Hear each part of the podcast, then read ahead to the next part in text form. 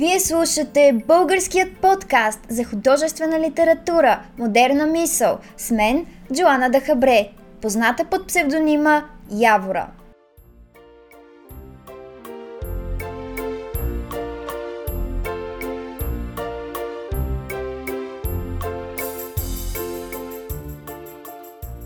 Този епизод е последната част от поредицата ни за стилистични фигури.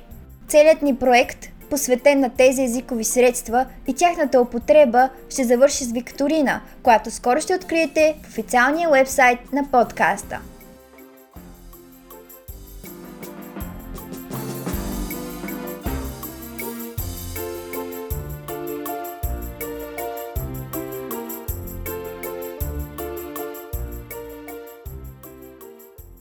За да не пропуснете следващите ни епизоди и инициативи, последвайте профилите ни в социалните мрежи Instagram и Facebook.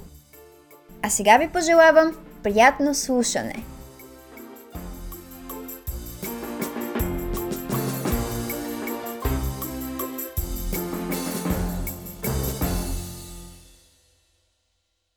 Здравейте, скъпи слушатели! За мен е огромно удоволствие да сме отново заедно и да си говорим за изразни средства, стилистични фигури и разбира се за нашите любими писатели. Няма да си губя времето да разглеждам отново подробно определението за стилистични фигури, но все пак, ако сте го позабравили или пък все още не сте слушали първи епизод на поредицата, то прослушайте епизод номер 10 в подкаста, за да си припомните всичко това, което е важно да знаете за стилистичните фигури.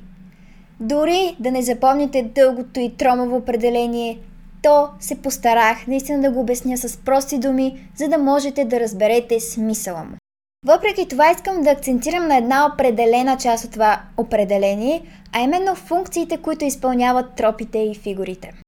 Държа да го направя, защото искам в последствие да достигнем до извода защо е важно да познаваме тропите и фигурите, тяхната същност и ефекта, който предизвикват.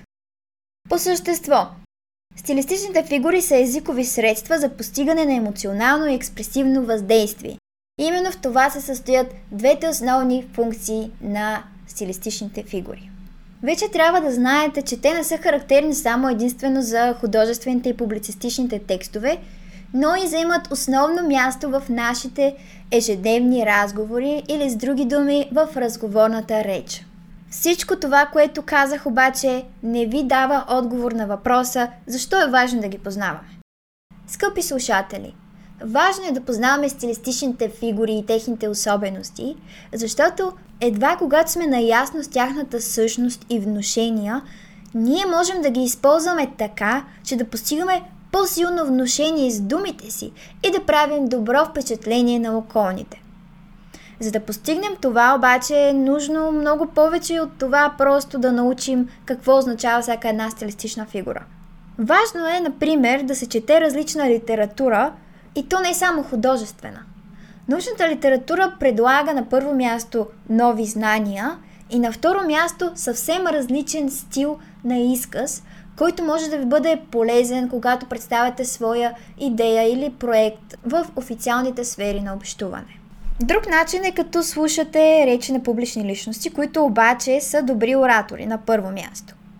Там трябва да внимавате за, например, структурата на речта, езика на тялото, интонацията, жестове, мимики, въпроси, които се задават и така нататък. И третия съвет, който бих ви дала е да се упражнявате като правите импровизирани речи. Като ако наистина искате да подобрите изказа си, е добре да се записвате и след това да прослушате записа, като анализирате какви слабости допускате. Например, ако използвате паразитни думи, правите много дълги паузи, допускате повторения на определени думи и така нататък и така нататък. Всичко това може да ви бъде от полза, но най-най-най-важното условие, което трябва да бъде изпълнено за да подобрите изказа си, е да имате желанието и вътрешната мотивация да го направите. За тази цел обаче трябва вече окончателно и ясно да си отговорим на въпроса защо е важно да имаме добър изказ. След като направим това, ще си изясним защо е важно да познаваме стилистичните фигури. Връзката е много проста и интуитивна. Добрият изказ до голяма степен зависи именно от познаването на стилистичните фигури и похватите, които се използват в езика. По този въпрос реших да се допитам до вас в социалните мрежи, за да чуя вашата гледна точка и изводите, до които вие сте стигнали. Имаше сравнително добра активност и благодаря на всички, които решиха да се включат. Подбрала съм няколко от най-любимите си отговори, които мисля, че наистина биха ви убедили в правотата на твърдението, че е важно да имаме добър изказ. Ето какво мнение изрази Моника Ангелова. Важно е да имаме добър изказ, за да можем да достигаме по-лесно до другите хора и да се разбираме пълноценно. Вероятно сами се досещате защо е важно да имаме добра и пълноценна комуникация с околните. Най-просто казано, това би ни спестило недоразумения, караници и всякакви неприятни последици от липсата на диалог между хората.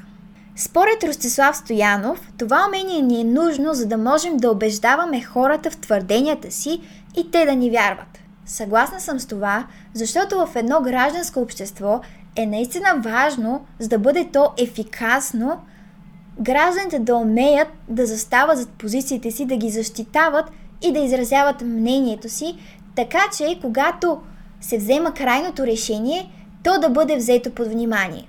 Наблюденията на Петя Христова потвърждават, че на хората без дар слово им е трудно да изразяват собствените си мисли или, както казва Пламена Николова, да ги облекат в думи и да ги споделят с околните.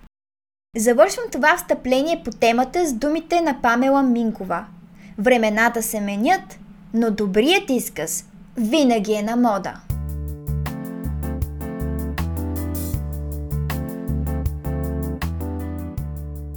След като направихме тези уточнения, искам да преминем към нещо, което отново говорихме в миналия епизод, но е важно да си припомним и да запомните.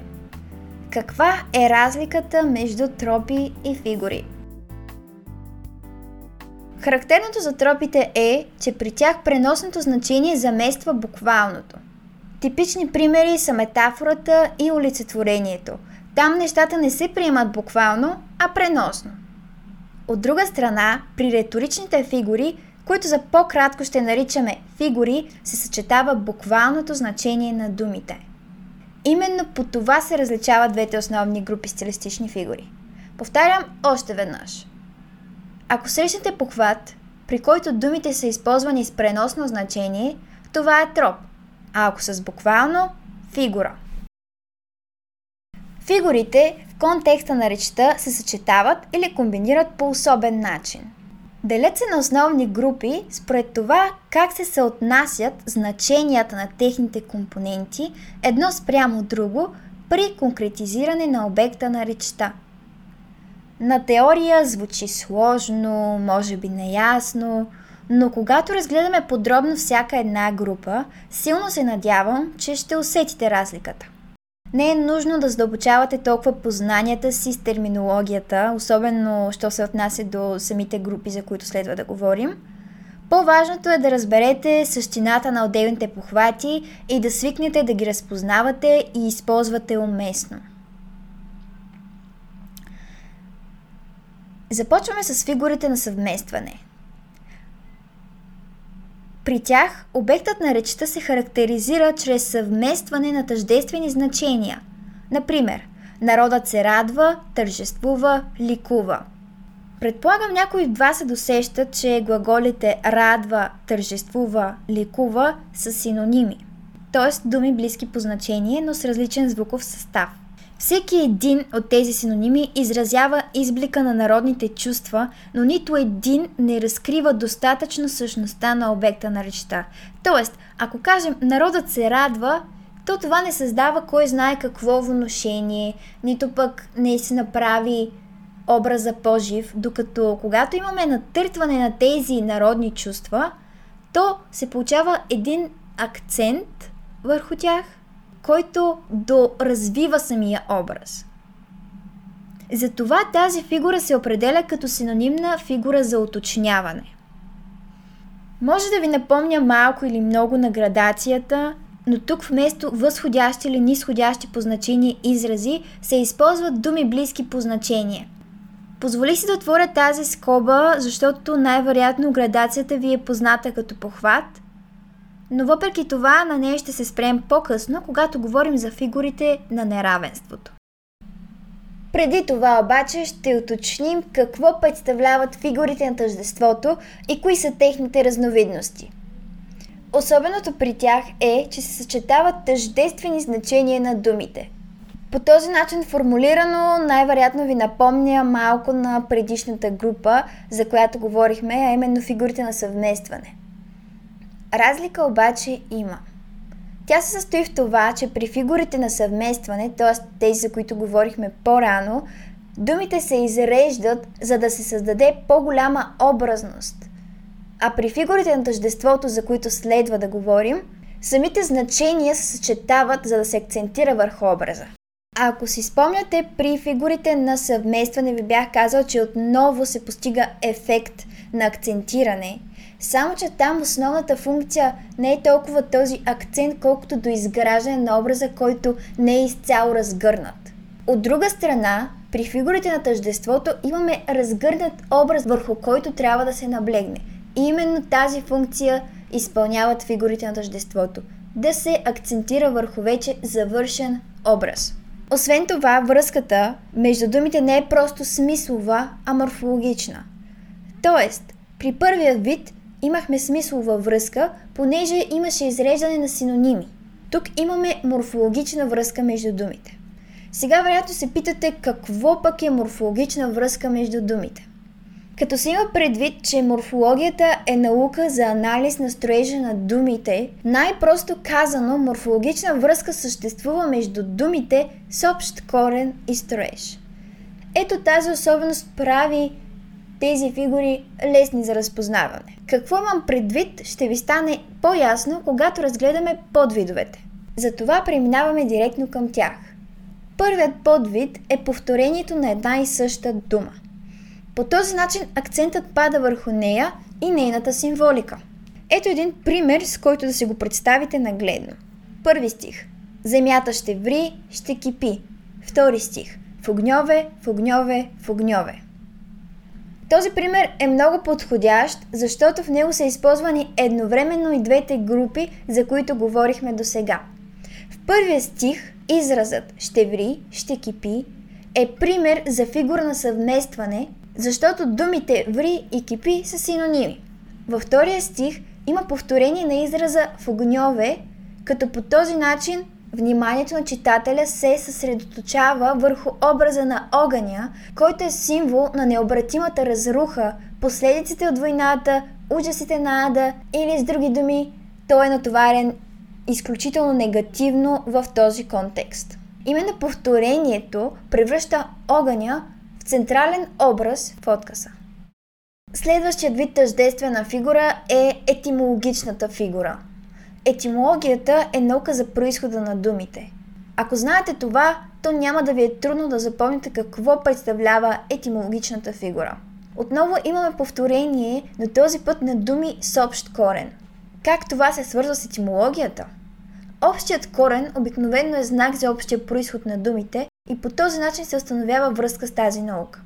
Черни чернеят е пример за етимологична фигура от творбата на прощаване от Христо Ботев – Общият корен е чер. Друг пример е етимологичната фигура рано ранила, която е употребена в извора на белоногата от Пенчо Совейков. Тук пък общият корен е ран. Последните три понятия, за които следва да говорим и с които ще приключим темата за тъждествените фигури, са изградени на един и същ принцип, но съществуват при различни условия – Първото понятие, на което ще обърнем специално внимание, е анафората. За нея трябва да запомните, че представлява повторение на една и съща дума, забележете, в началото на два или повече съседни стиха. Примерът, който съм ви подбрала, ви е познат и там много ясно се забелязва и се набива в очи именно тази анафора. Да си развеем знамената, да светне нашата земя, да си прославим имената, да гинат вражи племена. Това е пример за четири съседни стиха, които започват с думата да и следователно използват похвата анафора. Второто понятие е мезофора. Мезос означава среда и логично мезофората е повторение на една и съща дума в средата на два или повече съседни стиха. Например, часовете ме настигат и ме отминават. Дните ме настигат и ме отминават. Частта, която се повтаря в двата стиха е ме настигат и ме. Той е съставен от 4 думи, следователно имаме 4 различни мезофори, защото и анафората, и мезофората, и епифората, за която ще говорим след малко, се състоят от една дума, а не от цели фрази. По-наблюдателните ще забележат, че в откъса часовете ме настигат и ме отминават, дните ме настигат и ме отминават, думата отминават, която се намира в края на стиховете, също се повтаря. Понеже обаче в края, тя се приема за епифора. Логично на примера, епифората е повторение на една и съща дума в края на два или повече съседни стиха. Термините, които чухте до момента, може да ви се струват малко по-трудни за запомняне, особено последните три, но поне се откриват сравнително лесно. Третият от шесте вида фигури са фигурите на неравенството. За тях бях загатнала още в началото, когато уточнихме разликата между фигури на съвместване и градация. Обещах ви, че ще си поговорим за градацията Обещах ви, че ще си поговорим за градацията и ето, че дойде време да го направим.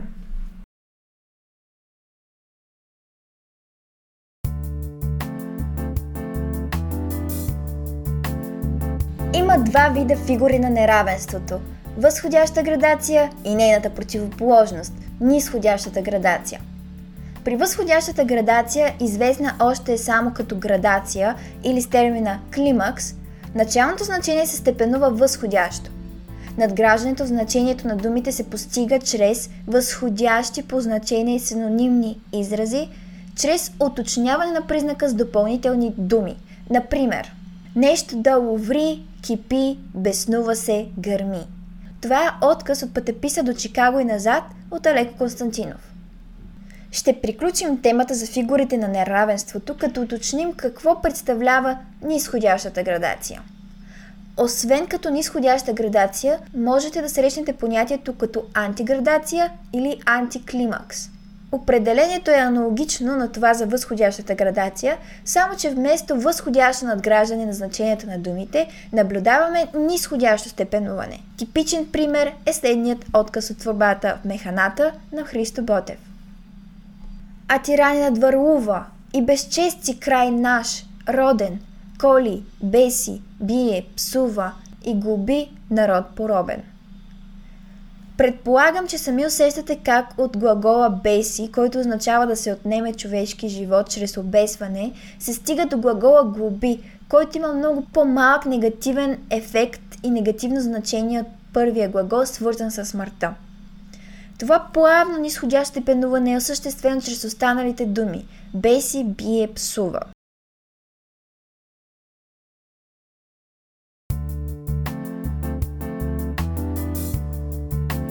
Дойде време да обсъдим следващия вид фигури, а именно фигурите на противоположността. При тях обектът на речта се характеризира чрез съвместяване на противоположни значения в съсъчетания и изречения – по този начин най-често някаква характеристика на обекта е изпъква на фона на друго качество.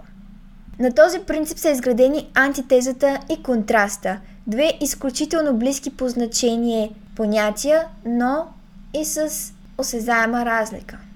Нека продължим напред и да си поговорим първо за антитезата като литературен похват. При антитезата се съпоставят противоположни понятия или съждения с цел, чрез изтъкнатия между тях контраст да се постигне изразителност на речта. Антитезата, според смисловото си съдържание, може да има два различни варианта. Първият вариант е, когато един единствен предмет на речта притежава два противоположни признака. Ето и два примера. Той е ту весел, ту тъжен. Тя понякога плаче, понякога се смее. По този начин се разкрива сложната и противоречива същност на предмета на речта, защото той съчетава в себе си противоположни понятия. Вторият вариант, при който наблюдаваме антитеза е, когато се създава контраст между два отделни предмета на речта с противоположни признаци. Тук не бъркайте думата контраст с похвата контраст. Имам предвид, получава се ефект на контраст, но самия похват, който е използван е антитезата. Те и двата, и контраста, и антитезата водят до ефекта на контраста, който, например, най-ясно можете да си представите, като го свържете с изобразителното изкуство, където, например, бялото и черното са два контрастиращи цвята, понеже са противоположни. Да, примера за втория вариант, където имаме два отделни предмета с противоположни признаци, е следният. Иван е учен, честен и смел, докато Стоян е глупав, подъл и страхлив. Когато видим какво представлява контрастът, ще усетите разликата и ще разберете защо горният пример не е контраст, а е антитеза. Контрастът е много близък до антитезата, както вече казахме, но е противопоставяне на разгърнати цялости, картини, образи, описания на душевни състояния и други. Например, следните две изречения. Обичам лятото с жегата, обичам зимата с студа. Виждаме две опозиционни двойки – лято-зима, жега-студ. Те са завършени образи и поради това се създава между тях контраст. В горния пример Иван е учен честен и смел, докато Стоян е глупав, подъл и страхлив. Двата подлога, Иван и Стоян, не са завършени образи, понеже останалите думи уточняват и доизграждат образа, което означава, че той в същността си не е доизграден и това е причината да нямаме контраст, а антитеза. Въпреки, че имаме два образа, те не са изцяло разгърнати. Преминаваме към петият вид фигури, а именно фонетичните или звукови фигури. Първият подвид е алитерацията. Алитерацията представлява повторение или натрупване на еднакви съгласни. Например, ето ви един отказ от обесването на Васил Левски от Христо Ботев. Гарванът грачи грозно зовещо. Имаме три последователни думи. Гарванът грачи грозно, в които са използвани два звука, които са съгласни Г и Р. Именно това натрупване на съгласни превръща стиха в пример за алитерация. Но какво искаме да постигнем с алитерацията? Когато имаме натрупване на съгласни звукове, се усеща чувство на напрежение, на студенина, на негативен оттенък. И именно това се постига чрез отказа, който ви цитирах, точно защото той е изграден на принципа на литерацията и освен това самите образи, които са използвани, отново носят негативна символика. След като имаме натрупване на съгласни звукове, логично е да имаме и термин за натрупване на еднакви гласни звуци. Този термин е асонансът. Много, много характерен пример е отказът от Хаджи Димитър отново на Христо Ботев. Настане вечер, месец изгрее, звезди обсипят свода небесен, гора зашуми, вятър повее, Балканът пее, хайдушка песен. Понеже не можете да видите отказа, аз ще ви направя един кратък анализ какви звукове се съдържат. Имаме 16 думи. Тези 16 думи съдържат 17 пъти буквата Е, като имаме 7 думи, които буквата Е се повтаря два пъти, което наистина е пример за едно осезаемо натрупване на гласни звукове. Тук вношенията са различни. Когато имаме асонанс, това създава вношение на енергичност, динамика, светлина, топлина и така нататък. Точно това, точно и такива вношения създава баладата Хаджи Димитър, като се има предвид и посланията, които отправя към читателя. Преминаваме към последният подвид на този тип фигури, а именно синкопата – Синкопата представлява пропускане на един или повече звукове, като пропускането може да е немаркирано или маркирано с апостроф. Първият пример, който ще разгледаме е немаркирано и отново отказ от творбата на прощаване от Христо Ботев. А ти га чуеш. Тук га е съкратена форма на думата кога. Нека обаче преди да преминем нататък да уточним кога можем да наблюдаваме подобен похват. Най-често се употребява или в силобическите стихотворения, т.е. когато имаме определен брой срички в даден стих, за да се запази ритмичността, а другия вариант е при пряката реч, като по този начин, чрез нея можем да охарактеризираме даден герой, понеже знаете, пряката реч е много важна в прозата, за да се достигне до същността на героя. Следващия пример, който съм подбрала е Ам била още малка.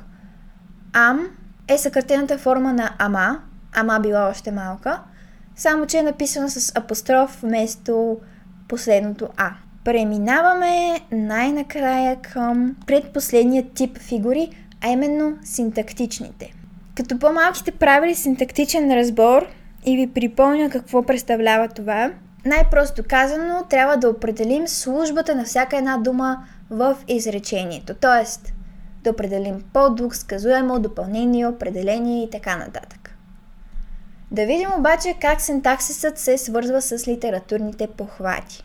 Най-простият пример е инверсията, която също предполагам ви е позната. Когато имаме промяна на словореда на прилагателно и съществително име, това е пример за инверсия.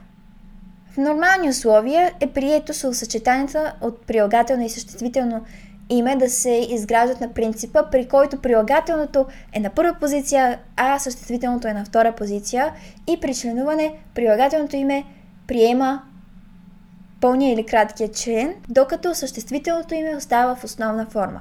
Подбрал съм ви два отказа на двама христовци, само че единият е Христо Ботев, а другият е Христо Ясенов.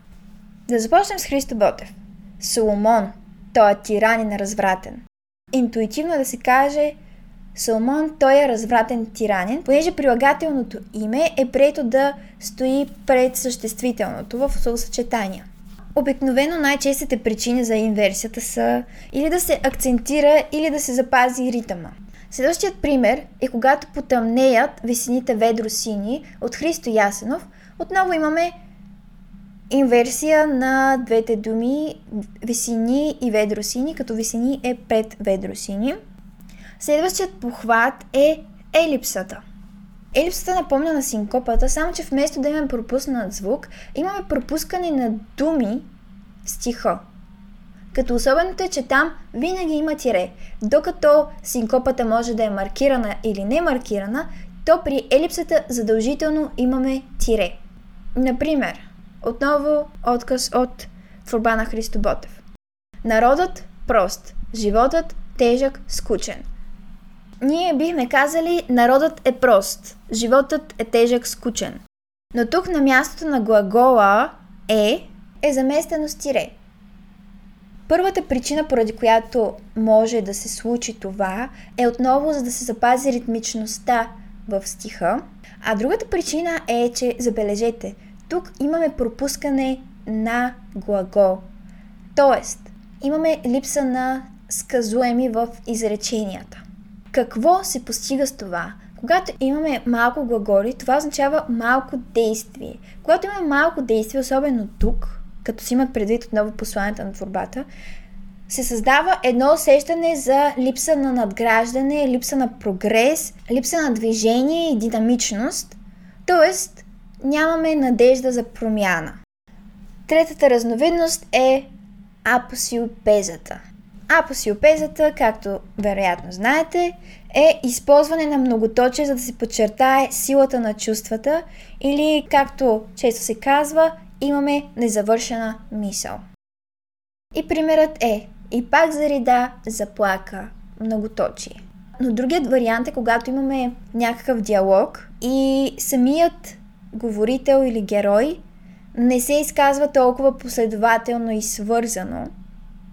И просто има паузи, за да се подчертаят тези паузи, защото много хора, когато разговарят, говорят по-бавно, не могат да си подарят мислите и съответно оставят паузи между фразите – по този начин, чрез многоточието, авторът акцентира върху това и го маркира. И остана да си поговорим за този красив термин от френския анжаман.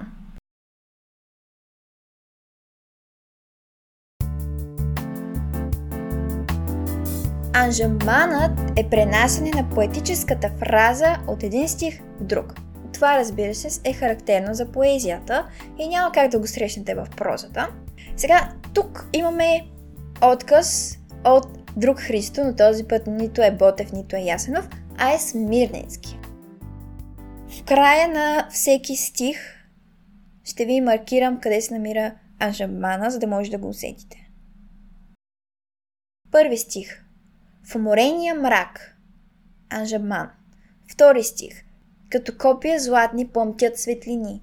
Анжаман. Трети стих. И се губят по белия сняг. Всъщност, анжабмана се познава много лесно. Когато имате стих, който накрая не завърша с никакъв препинателен знак, нито запетая, нито точка и запетая, нито двоеточие, нито тире, нито нищичко, имаме анжабман.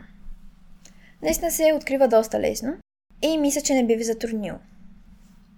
Може би би ви затруднило самия термин, но понеже е благозвучен и интересен, аз лично доста лесно го запомних. И накрая остана да си поговорим накратко за риторичните фигури.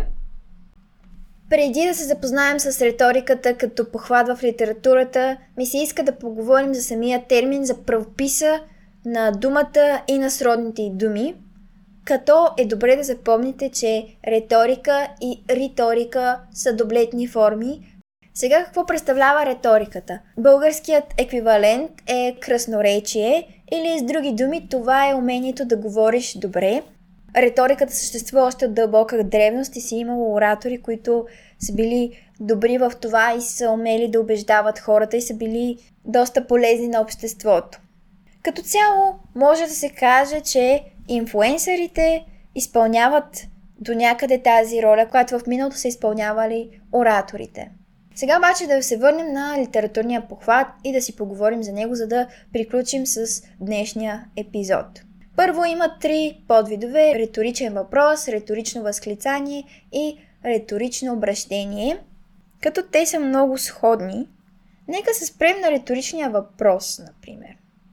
Риторичният въпрос е зададен не за да получи отговор, а за да съсредоточи вниманието на говорещия върху определен проблем. Всъщност, Риторичният въпрос може да има две основни функции. В първия случай отговора на въпроса се състои в самия въпрос.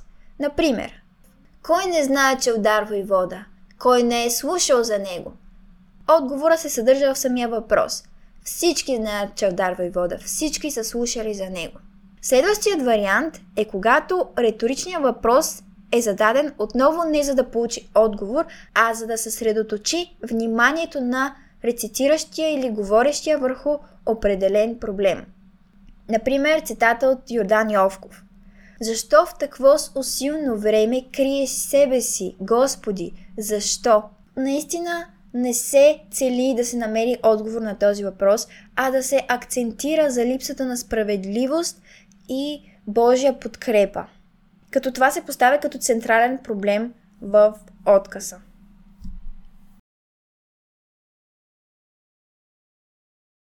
Нека сега преминем към следващата риторична фигура, която е риторичното възклицание. То изразява душевно състояние или лично отношение под формата на възклицание. Например, О, шипка!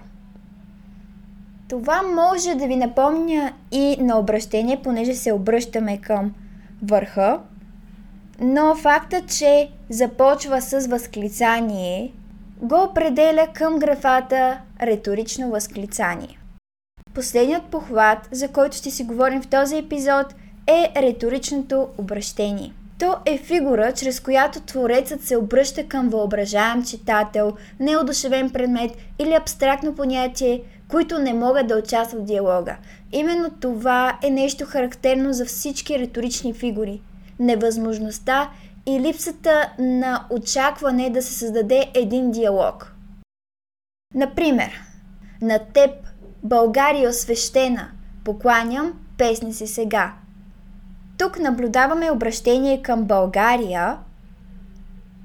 Освен това, обърнете внимание, че преди всичко друго, самото обращение е на принципа на инверсията. Бихме казали свещена България, но тук авторът избира да се обърне към България с думите Българио свещена. Сами можете да си отговорите защо е така, ако сте слушали внимателно епизода до момента.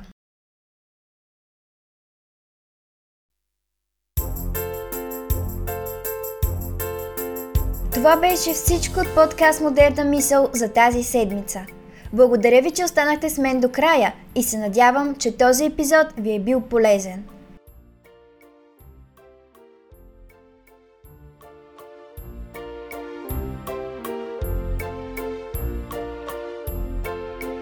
Ако имате въпроси или искате да се свържете с екипа на подкаста, можете да го направите чрез линковете към профилите ни, които ще откриете в описанието.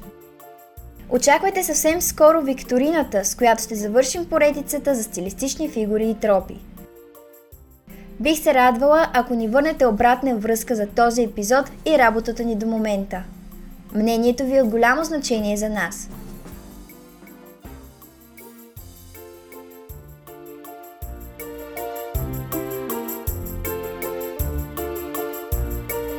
Аз бях Джоана Дахабре и ви желая успешна нова седмица, през която се надявам да намерите поне малко време за изкуство. До нови срещи!